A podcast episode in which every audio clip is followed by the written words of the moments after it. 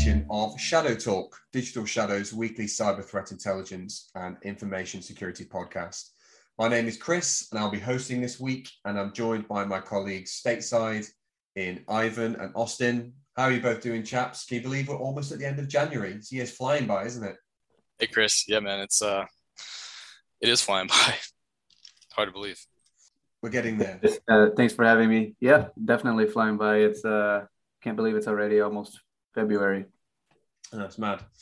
It's a bit mad. Um, so we have a, an interesting episode ahead of us today, touching on a, a, number of different threats that have surfaced in the last week.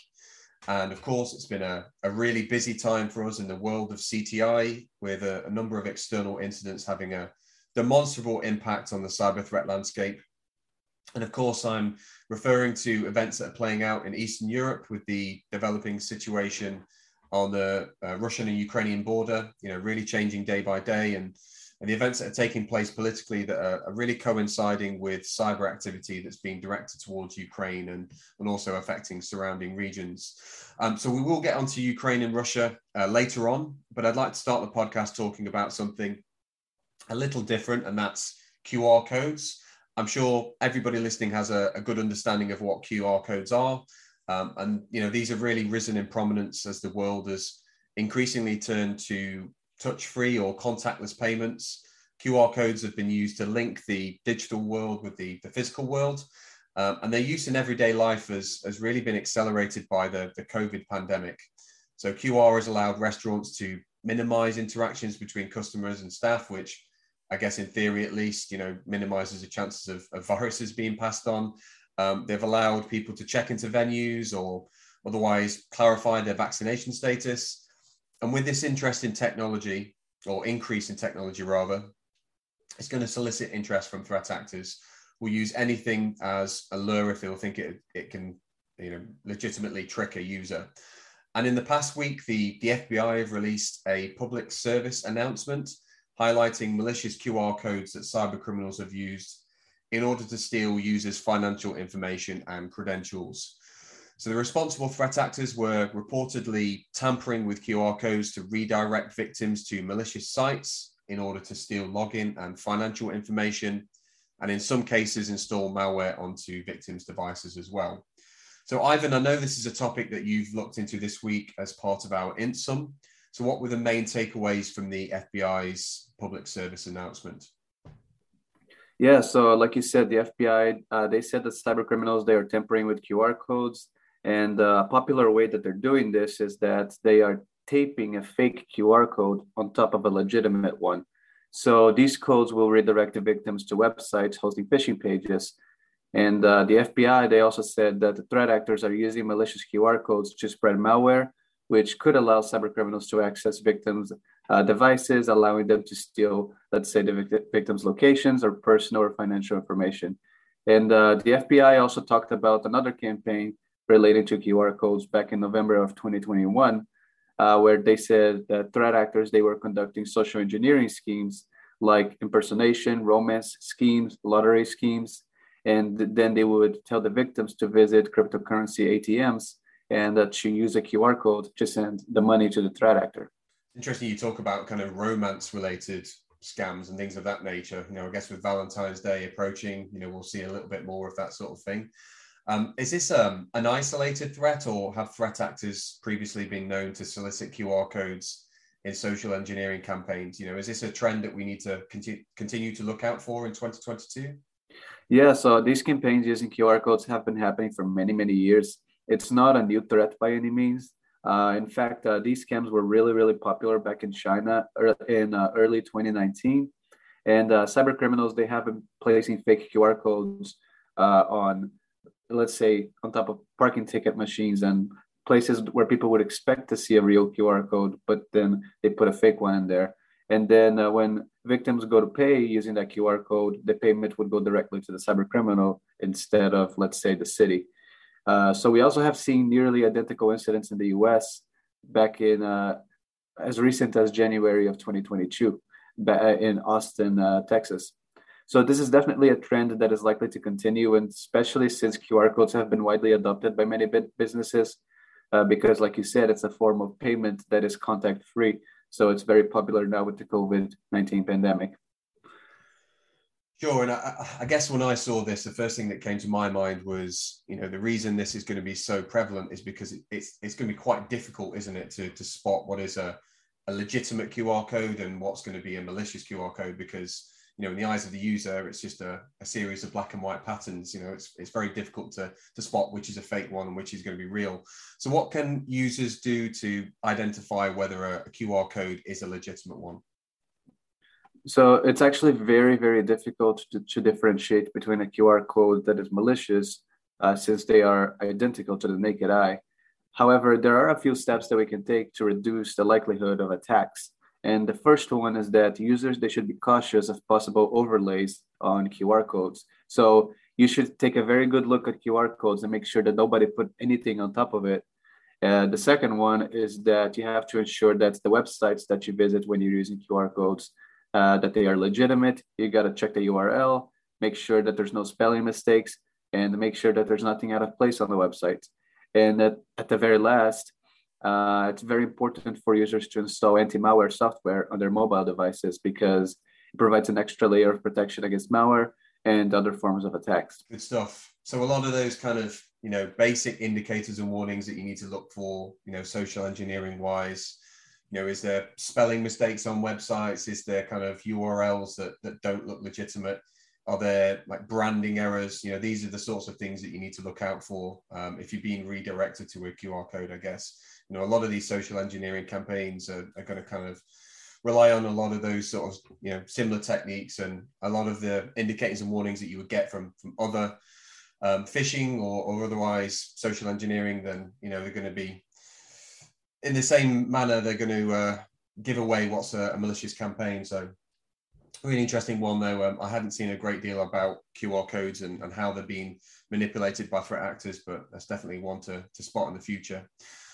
So, um, I'll move on to a different threat. And interestingly, following our conversation on the last podcast we had a couple of weeks ago, there's been another report uh, that's been issued in the past week highlighting that ransomware groups are putting increasing effort towards recruiting insiders at targeted companies.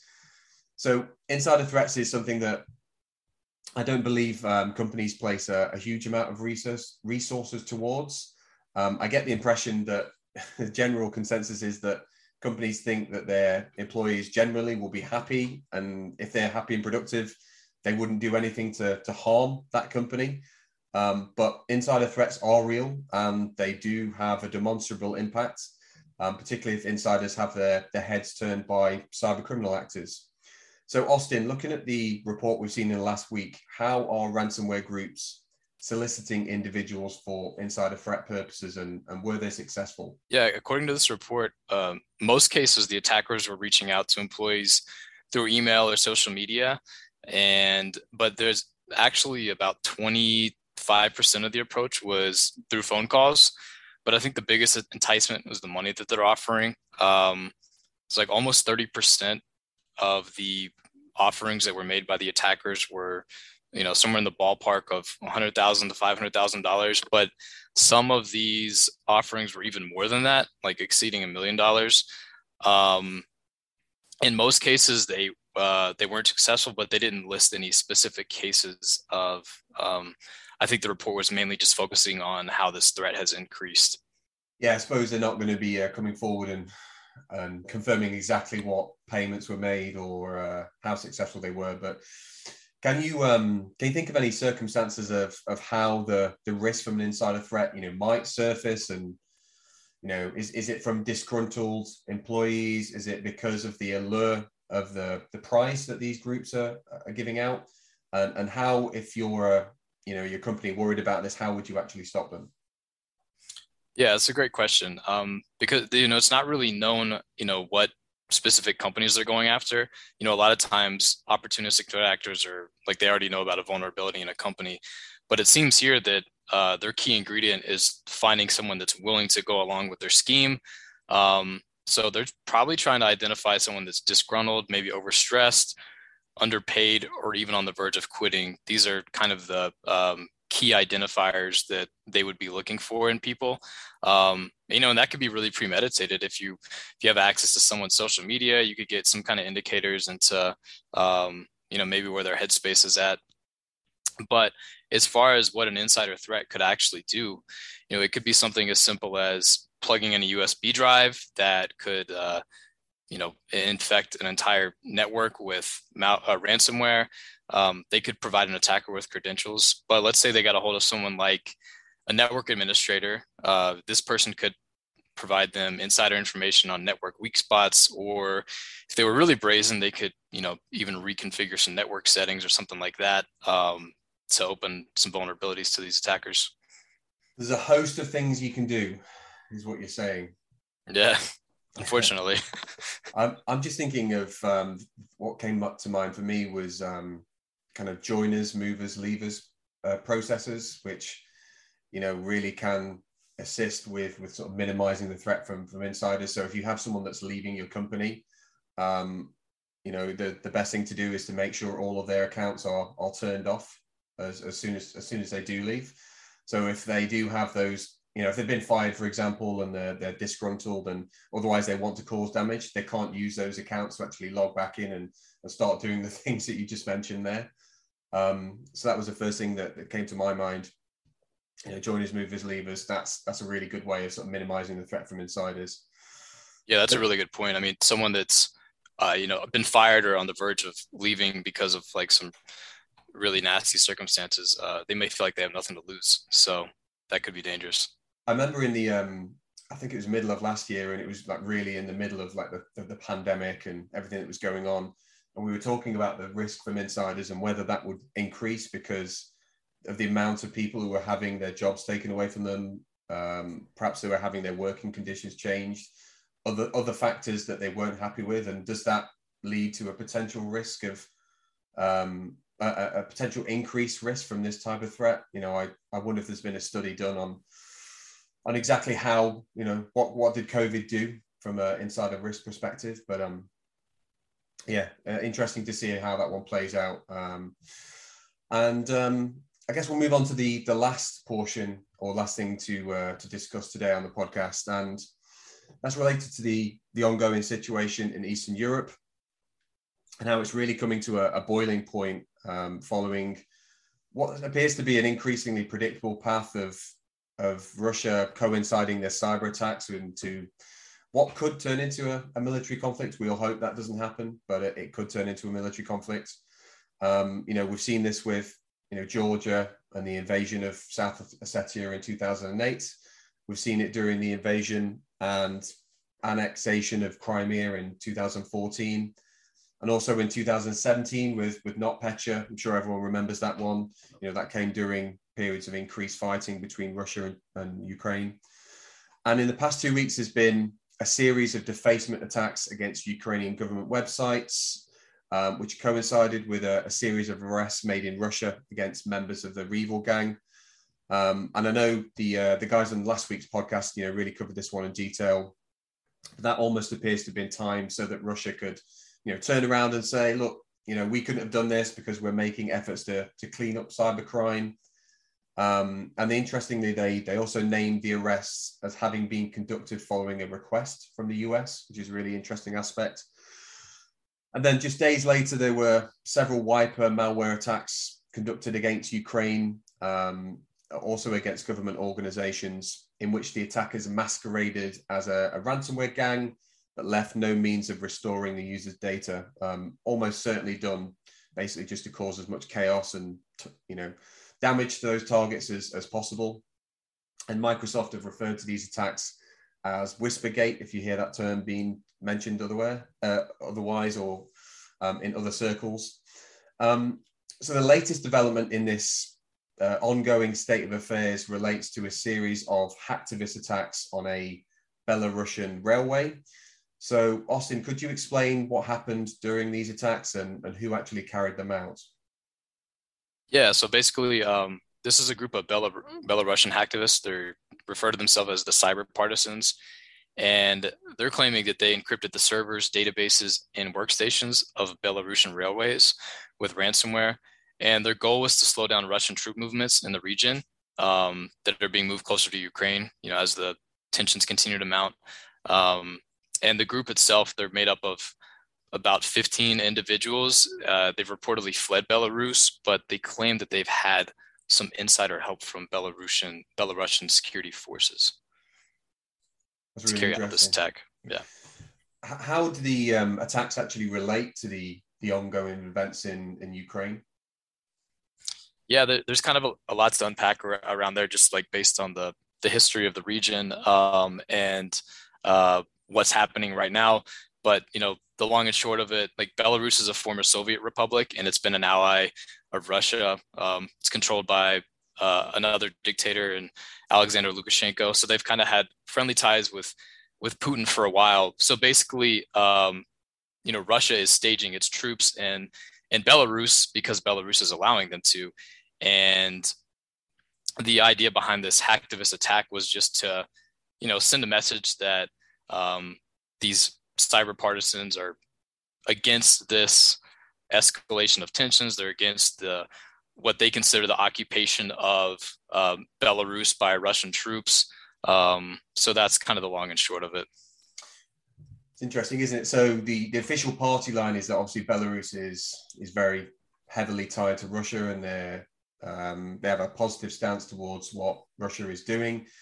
But the population, you know, they don't all to a T agree with what's happening, and, and some of these partisans are conducting attacks, you know, to try and show their resistance to what is happening on the border with Ukraine.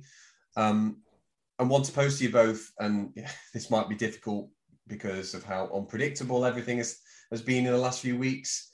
Um, I certainly look back to some of the predictions we made on uh, some of the calls we made at the end of 2021, and we got some of those wrong. Um, but how do you anticipate this situation will develop from a cyber perspective? So I I think the cyber component is definitely going to be a, a major part, and I think you know one of the main reasons being that cyber warfare is a great way to press people's buttons without you know launching actual traditional armed conflict.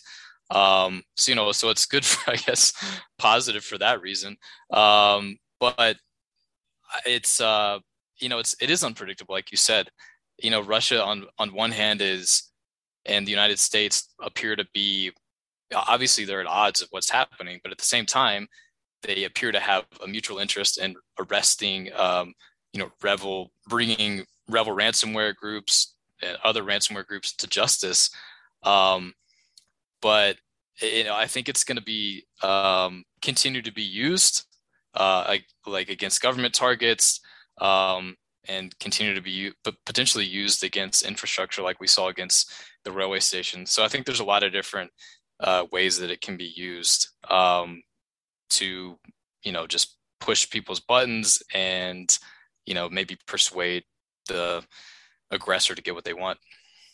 Yeah I, definitely agree with you that defacement attacks are preferable to missiles being launched downrange but uh, I, I kind of worry that this is the preemptive strike and we've seen so many times before that cyber attacks happen and then you know the military action is not far behind I, ivan any thoughts on this one yeah like you said it is one of those things where we, we don't really know where we're going to go from here. And uh, we could see retaliation in the cyber world or maybe even the physical one.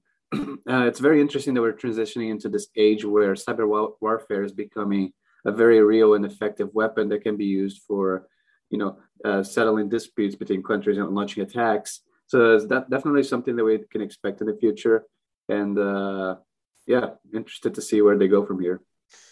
One other thing I would just add, just thinking back to 2014, when Russia annexed Crimea, uh, there was two cyber attacks against their the energy grid, which like knocked out power to like 250,000 people. Um, so you may see some, you could see something like that um, that would be preemptive to something larger. Yeah, sure, definitely one to look out for. Um, just to, to move away from the um, cyber attacks angle um, specifically, there's been um, you were just mentioning about the the REvil arrests and you know whether that would continue. Um, there's actually been further arrests in Russia this week. Um, this time related to the Infraud organization hacking group, um, which is one I hadn't heard of. To be fair, Um, that was also conducted by, um, I believe, the FSB. I'd have to go and check that. Um, but also, they they mentioned the US again um, as having some hand in this, or at least um, they referenced the US authorities. So, do you think that these law enforcement operations in Russia will continue at pace, or, or is this something that you know is, is going to be a flash in the pan? Because when I looked at the original REvil arrest, I kind of thought, oh well, this is just being done as a one-time thing, and that'll be it.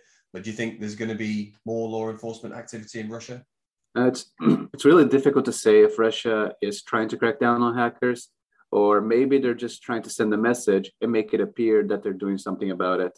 Uh, like the crackdown of REvil was very interesting because they were no longer active by the time they were arrested. And then there's this new threat group that uh, a lot of us have not heard about.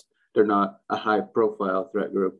So it really begs the question, you know, what is what is the purpose of these? Are they actually trying to do something about it, or maybe are they they're just trying to make it seem like they're doing something? Yeah, um, yeah, it is tough to predict which way that's going. I think it's been kind of surprising to see these arrests, but it could be part of a larger tactic. Like you said earlier, you know, eh, on one hand, Russia is and uh, you know NATO are kind of at loggerheads. Um, and they're not seeing eye to eye, but Russia could be like, hey, look at all the good we're doing against ransomware and cyber attacks. Like we're being cooperative. So I don't know if that's part of their playbook, but um, it's anybody's guess what what's really going on in their head. Yeah, the uh, the timing is absolutely impeccable, isn't it? You know, you have all this malicious cyber activity being directed towards Ukraine that's just coinciding with, you know, what would seem to be quite a progressive thing in in them targeting cyber criminal groups and and making arrests. It, it just seems that the timing is uh, is is is too much of a coincidence. But um, I, I will have to wait and see what happens. Um, like I say, I I looked at the events in REvil uh, against REvil last week, and I just thought, well, they'll just this is a one time thing. They're not going to go back and make further arrests.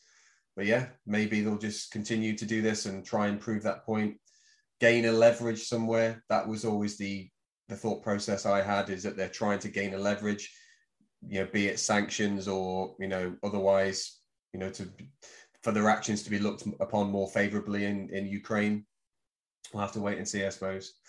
So thank you both for your your contributions on on that particular uh, discussion. Um, that almost brings us to a close on the, the podcast today. I'll just take a couple of minutes to um, plug some blogs that we've released this week. So the first being um, a vulnerability intelligence best practice blog that complements our vulnerability intelligence guide, um, both of which can be found on our website. And these solutions are being released in order to highlight the emerging use case that is vulnerability intelligence, which is really revolution, revolutionizing how organizations are approaching vulnerabilities and how gaining additional context and insights can really help move away from the obsolete, obsolete model of simply trying to patch everything or, or just relying on CVSS scores and really focusing on, on fixing what actually represents the greatest risk. Uh, we're also releasing a new feature on vulnerability intelligence within the Searchlight portal in the coming weeks. And these solution guides are, are really aimed at identifying how users can get the most out of this fantastic new product. The second blog uh, released, I think, a couple of days ago was by our Russia team, and that focused on a, a, really interesting topic. And that's speculating on what the future for these recent individuals that were arrested in Russia may be, and takes insight from various cybercriminal forum users. So some seem to continue in the viewpoint that unless you've targeted Russia or you know CIS based comp- companies, you'll be fine. Um, others are a little bit more pessimistic about their chances and you know it, it really explores what the differences between getting time in Russia versus getting time in the US might be. Um, and, and, many of the sentiments expressed by the um, the cybercriminal forum users appears to be that you'll likely receive a longer sentence in the US, but it, it you know possibly would be a more comfortable experience. Um, I'm not sure I'd, I'd fancy either one of those, to be honest with you, but either way, a, a really interesting topic that I enjoyed reading. So so definitely check that one out. And that brings us to the end of the podcast today. I hope you all enjoyed our discussions and we'll see you again soon. Goodbye.